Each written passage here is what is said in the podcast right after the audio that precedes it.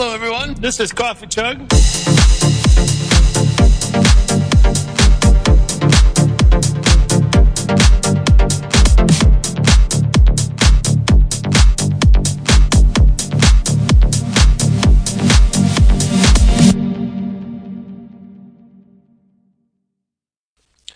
Everybody, Aaron Maurer here with another episode of the behind the scenes look at the thoughts and things that I'm learning as I try to launch a nonprofit STEAM Innovation Hub. In this particular episode, the topic is on wishy washy and how do we avoid um, not being confident enough in our decisions. How do we start to learn to be an effective leader and, more importantly, to effectively communicate two things that I'm learning.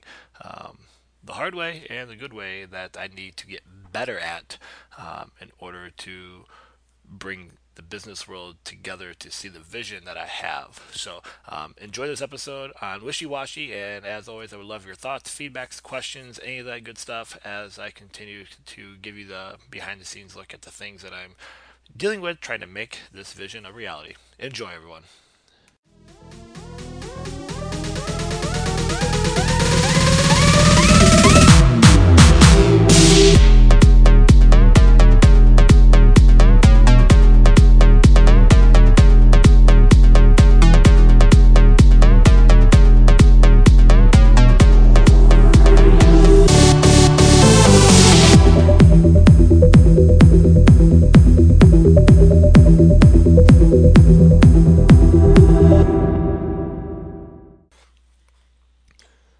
Hey everybody, this is Coffee Chug and welcome to another episode of Living on the Edge of Chaos podcast. Today, as I share about my 212 STEAM Lab nonprofit journey, I want to talk about the idea of wishy-washy.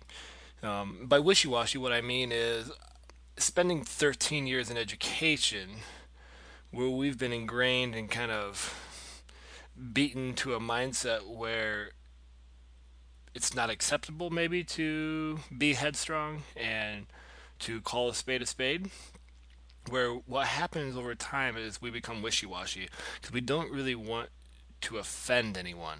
We just we want to get our point across but we don't want to make anyone upset. And so over time we kind of become wishy-washy where we don't actually explicitly state whether verbally or written language exactly what it is we want. What is our vision? How are we going to do it? And this is how it's going to be and what I'm learning in the business world is it doesn't work that way. Um, I am learning that I need to develop a stronger backbone. What I'm finding in myself is as I'm having meetings and trying to get support and figure out how to write a business plan, how to write grants, how to reach out to businesses and successful people in the community, is I cannot be wishy washy. I have to be confident I have to be concise, I have to get to the point, and I have to be able to articulate and sell the idea. And that's something that I'm learning that I really, really, really need to develop in myself as a skill.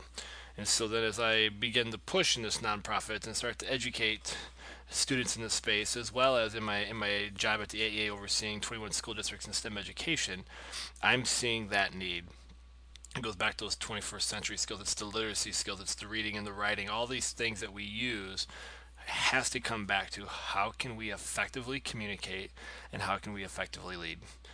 This is my insight and my reflection in this journey so far.